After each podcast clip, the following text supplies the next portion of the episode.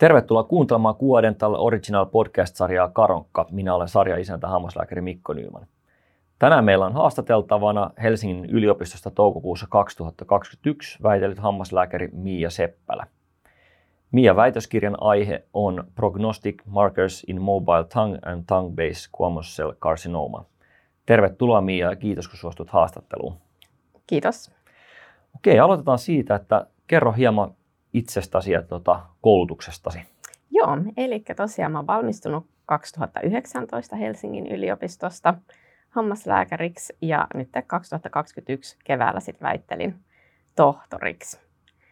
Ja tota, aiemmalta koulutukselta mä oon elintarviketieteiden maisteri ja siellä oli pääaineena kaupallista alaa. Okei, eli sulla on niin muunkin alan koulutusta vielä lisää. Joo, sitten, niin. kyllä. Tota, mites, mikä sut johti tähän tutkimuksen tielle sitten alun perin? Sä oot kuitenkin sä oot valmistunut hiljattain, niin aloitit ilmeisesti sen opiskeluaikana tutkimustyön. Joo. Joo, mä aloitin ensimmäisen vuoden kesänä. Ja se oli aika hauska sattuma, että mä olin tämän ekan vuoden talven yksityisellä hammaslääkäriasemalla vastaanotossa töissä. Ja sinne tuli potilaaksi sitten yksi rouva, kuka sanoi, että hänkin on istunut samalla tuolilla aikoinaan. Mm ja kertoi, että hän on opiskellut hammaslääketiedettä, jätti kesken ja vaihtoi sitten yleislääketieteen pariin ja, ja on nykyään korvalääkäri. Ja kysyi, että kiinnostaako mua tehdä tutkimusta. Sanoin, että no joo, kyllä mä oon miettinyt asiaa, että voisi olla mielenkiintoinen homma. Ja hän sitten kertoi, että ää, hänellä on käynnissä tämmöinen kielisyöpäprojekti, mutta väitöskirjatutkija puuttuu, että, hmm. että jos kiinnostaa, niin lähde mukaan, että laita viestiä, että mieti hetkiä sitten yhteydessä. Siitä Olin lähti. yhteydessä, joo. No, tämä on kyllä ihan uusi tarina. Tällaista ei ole kuullut. Kaikenlaisia muita, muita on ollut, mutta siis ykkösvuoden kandina siitä silloin aloitit. Eli joo. tavallaan silloin sä et vielä tiennyt hirveästi lääketieteestä, hammaslääketieteestä mitään, mutta sattui sitten osumaan, osumaan tuo aihe, no aihe joo. sitten. Joo, oli, oli tuuria. Joo. Tota, miten sitten se projekti lähti käyntiin, käyntiin siinä? Uh, tuliks, oliko hän sun ohjaaja vai kuka sitten oli? Joo, hän oli Sanna Toppila-Saami, mun ohjaaja. Joo. Öö, no, laitoin sitten sähköpostia, että olisin kiinnostunut. Menin käymään hänen luonaan Hartman instituutissa ja hän kertoi tarkemmin tästä projektista ja mitä siellä on tehty jo valmiiksi. Ja käytiin läpi, että mitä mun tulisi sitten tehdä. Ja kesällä sitten aloitin hommat. Okei. Okay. Oliko siinä, tota, sanoit, että tämä oli korvalääkäri, eikö ollut? Joo, on. Joo. Oliko tässä porukassa sitten mukana hammaslääkäri hammaslääkäri tai leukakirurgi, jolla on hammaslääkärin koulutus myös? No mun toinen ohjaaja on patologian proffa Tampereelta, Timo Paavonen. Ja sitten oli mukana myös Jussi Laranne, äh, Markus Rautiainen. Ei ole itse asiassa leukakirurgia, vaan ihan Joo. korvalääkäreitä ja kirurgiaa sitten Tampereella. Tampereella kielisyövät leikkaa korvalääkäri. Joo, näin mä oon ymmärtänyt. Siis Helsinki on ilmeisesti, onko se niin poikkeus muihin paikkoihin verrattuna täällä suu- ja leukokirurgit tekee niitä? No käsittääkseni molemmat tekee. Molemmat tekee. Joo, en tiedä miten he jakaa nämä potilaat, mutta molemmat. Just, just. Millaista tämä sun, sun tutkimustyö sitten oli? Ja tota, oliko se tietokoneella työskentelyä vai pitikö sun käydä jopa potilaita näkemässä vai ihan niin kuin aineiston läpikäyntiä? Ja... Joo, siis pääasiassa oli aineiston läpikäyntiä jonkin verran labraa, mutta tota, meidän labra on Tampereella. Et mä en sitä ihan hirveästi päässyt itse tekemään, että jonkin verran olin siellä sitten katsomassa ja harjoittelemassa. Mm. Mutta sitten kävin sitä potilasaineistoa läpi. Ää, ja näytteitä tietysti mikroskopoin aika paljonkin. Mm. Et sitähän se kesä olikin, että katsoin niitä näytteitä mikroskoopilla kuudesta kahdeksaa tuntia päivässä. Mm. Ja sitten kun ne sai katsottua, niin analysoitiin dataa. Okei. Okay. Miten tämä nyt sitten mahtuu siihen prekliiniseen vaiheeseen ja sitten kliiniseen vaihe- vaiheeseen, kun opinnot on aika, varsinkin siinä klinikkavaiheessa ne on aika hektisiä, että siellä pitää olla paikalla koko ajan. Preklinikassa oli kuitenkin kai keskiviikkoisin jonkinlaista varaa niin kuin tehdä, mutta tuliko paljon tehty viikonloppuna vai oliko se ihan arki, arkina, arkena kuitenkin koulun päälle sitten? Sekä että. Et kesällä mä tein tosi pitkää päivää sen ekan kesän ja tokankin kesän. Ja sitten aina jos tuli jotain pikkuhommia niin kuin opintojen ohessa, niin kyllä mä tein ja viikonloppuisinkin. Että varmaan nyt niin kuin kolme ekaa vuotta tein pääasiassa tätä. Mm. Kyllä ne sai sitten ihan hyvin mahtuu. Mm. Ohjaaja oli joustava ja aikataulu oli joustava. Oliko sulla tota, sitä sun aiemmasta koulutuksesta, mistä puhuit, niin sieltä kenties niin kuin jotain oppeja esimerkiksi tieto, tietokoneen käsittely, ohjelmiston käsittely, tämmöisiä, mitä kuitenkin se vaatii väitöskirjan teko? Oli, oli. Joo. Siis mä olin käynyt tilastomatikkaa aika paljonkin, Joo. joten SPS oli tosi tuttu.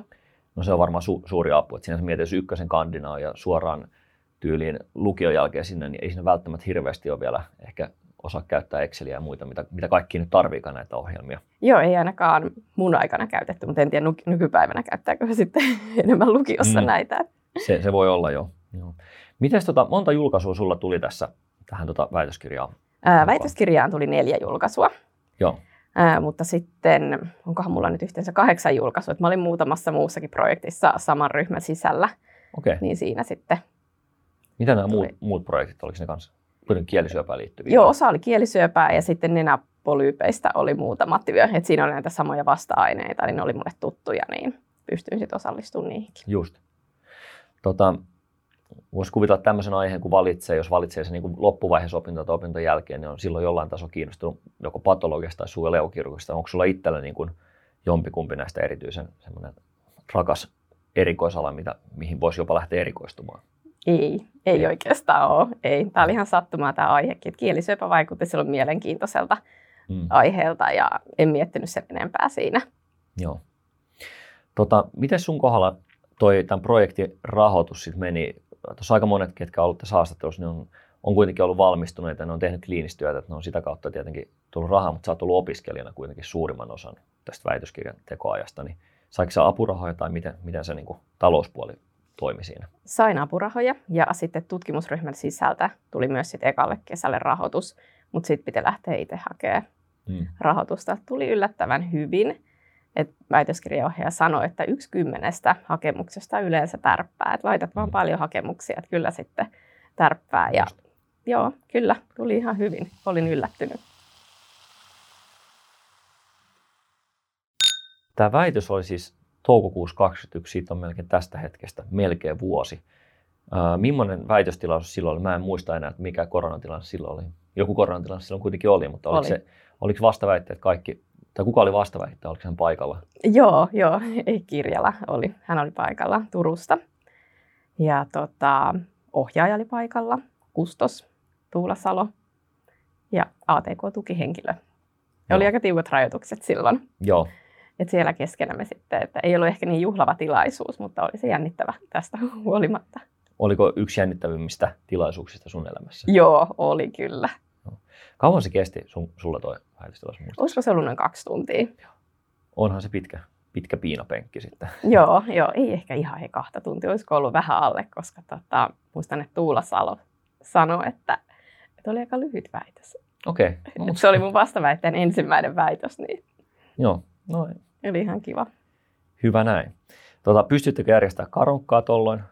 Keskenämme, Niin, tämä sama porukalla. pieni porukka. Joo, Just. käytiin syömässä. Olikohan siinä ää, ravintolarajoitukset niin, että seitsemältä meni kiinni. Mm. No, mutta kuitenkin vähän pääsi istumaan siihen Joo. hetkeksi alas. Tota, nyt kun tämä projekti on, on takana, niin mikä sä koet, että on suurin hyöty tästä tai oppi tästä tutkimustyöstä? No ainakin osaa suhtautua kriittisesti tutkimukseen ja osaa hakea tietoa. Mm. Ja kokisin, että osaisin sitten itsekin tehdä jonkinlaista tutkimusta. Mm.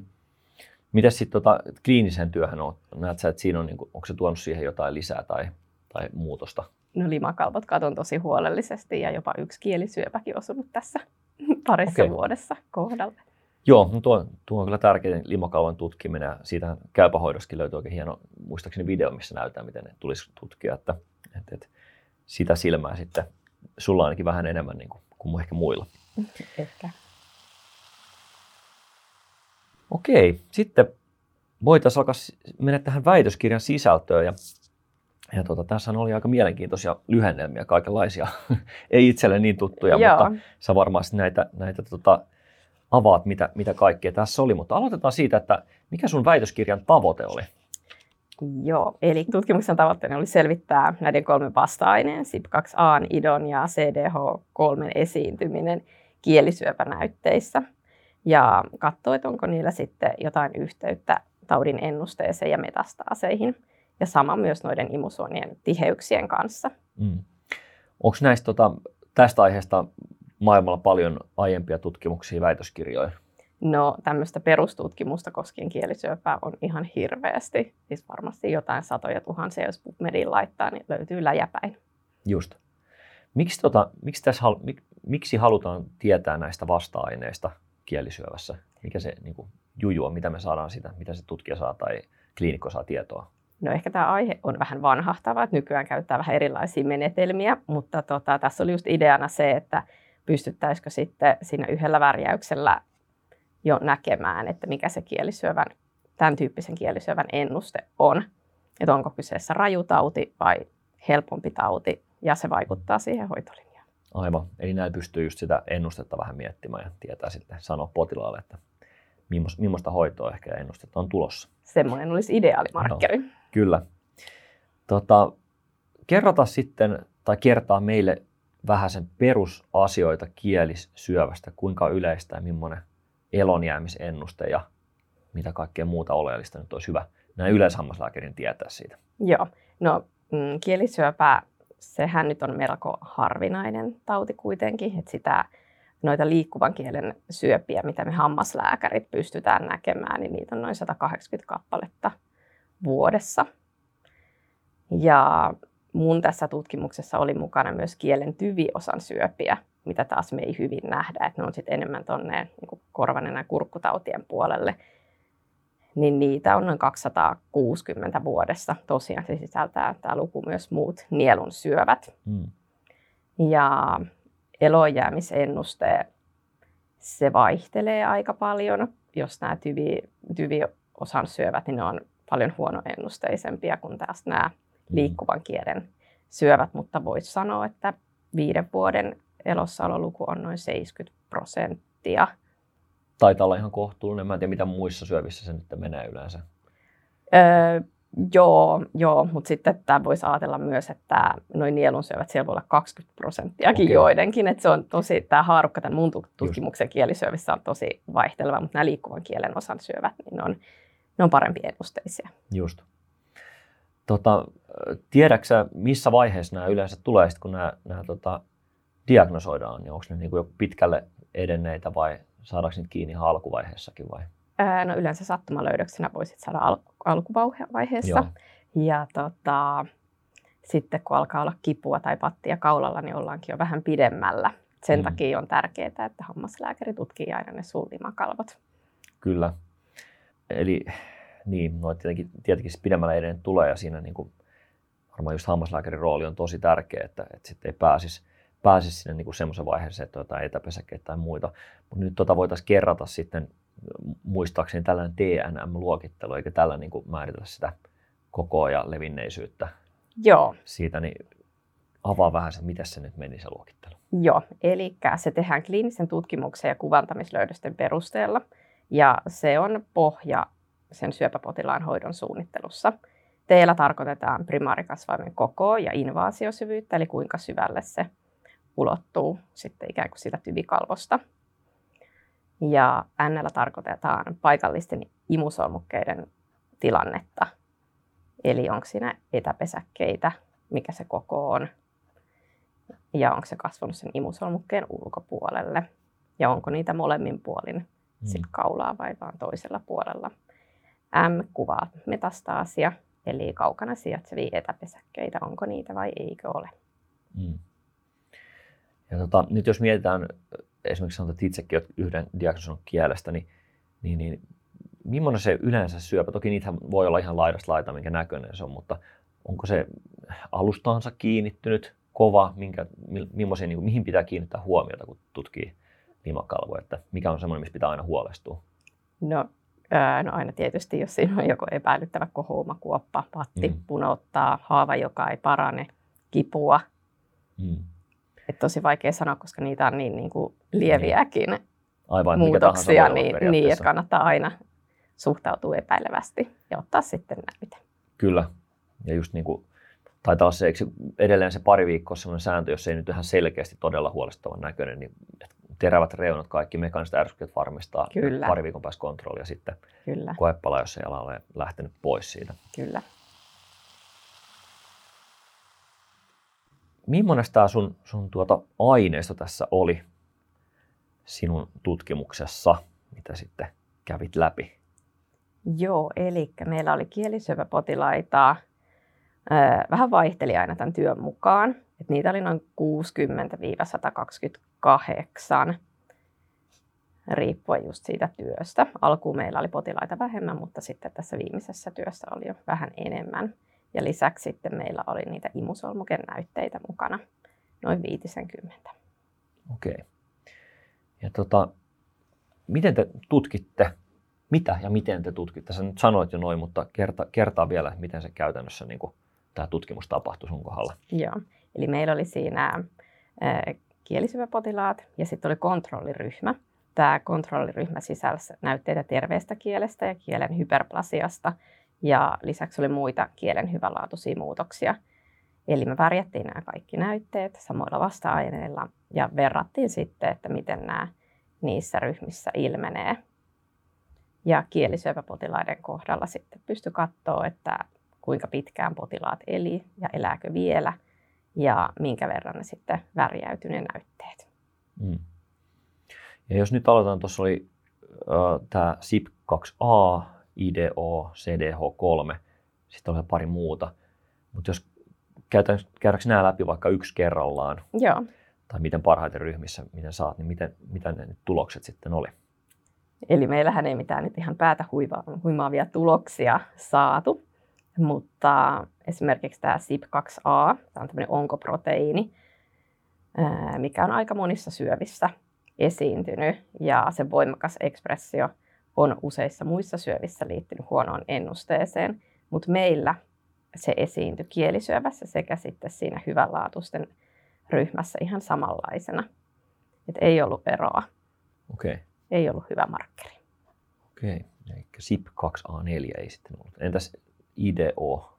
Joo, eli tämä IDO, tässä oli taas sitten vähän erilainen tämä tulos, eli se esiintyi voimakkaammin siinä hyperplasiassa, eikä kielisyövässä juurikaan. Eli vähän sama tässä, että ei jatkoon. Just, okei. Okay. Sitten olisi CDH3. Joo.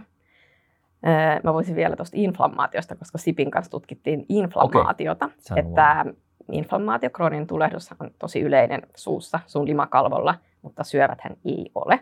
Mm. Mutta tämä paikallinen inflammaatio oli syövissä voimakkaampaa kuin siinä hyperplastisessa, hyvälaatuisessa kudoksessa. Eli sillä tulehduksella tosiaan on merkitystä mm.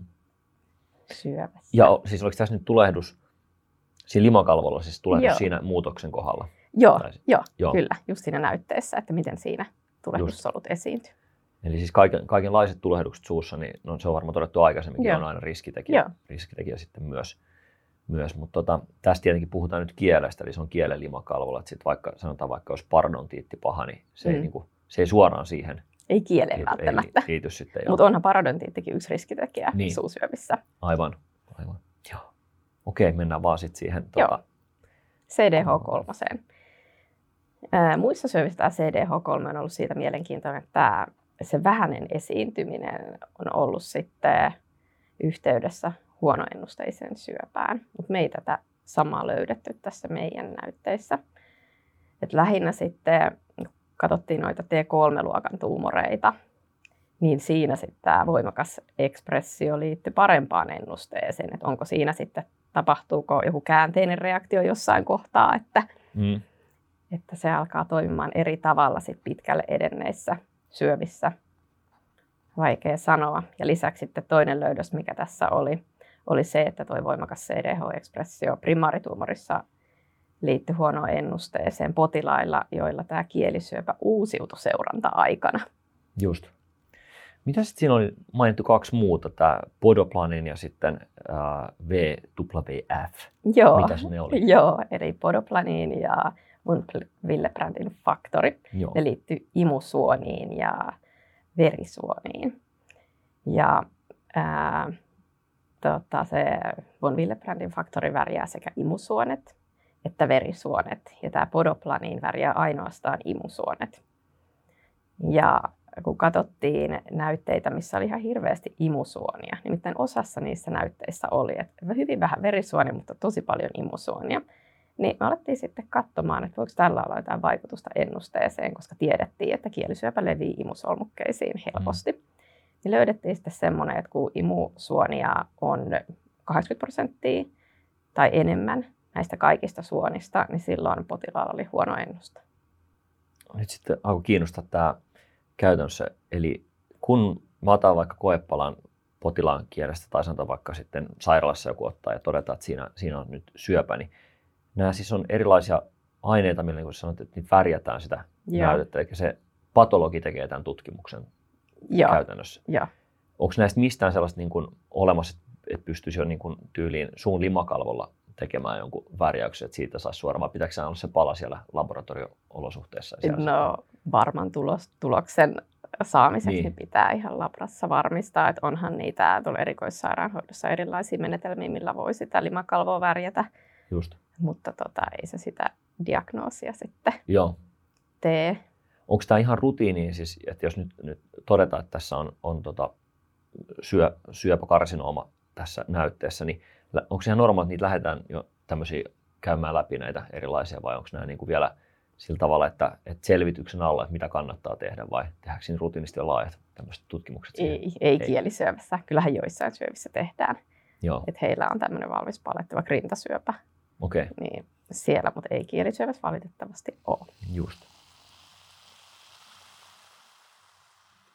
Miten tämä nyt sitten vetäisi, vetäisit yhteen tämän, tämän tota, nämä, nämä tulokset tästä? Mitkä on ne niin kuin oleellisimmat nyt, mitkä niin kuin kannattaa jäädä mieleen, mieleen kaikille? No oleellinen on se, että imusuonien suhteellisella tiheydellä, eli kun niitä on paljon siinä näytteessä, niin sillä voisi olla kliinistä käyttöä, eli sillä saatettaisiin voida ennustaa sitä, että potilaalla on huono ennuste. Mm. Kun taas sitten näillä muilla vasta-aineilla, SIP2A, IDO ja CDH3, niin niille ei ole kliinistä merkitystä. Ja nyt tietenkin sitten tähän loppuun vielä kannustamme kaikki myös kuuntelemaan tämän podcastin, missä Tuula Salo oli haastattelussa, eli suusyöpä käypähoito.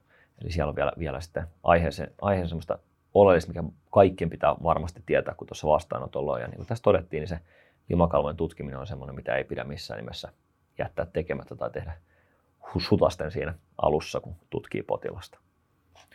Iso kiitos haastattelusta, Miia. Kiitos.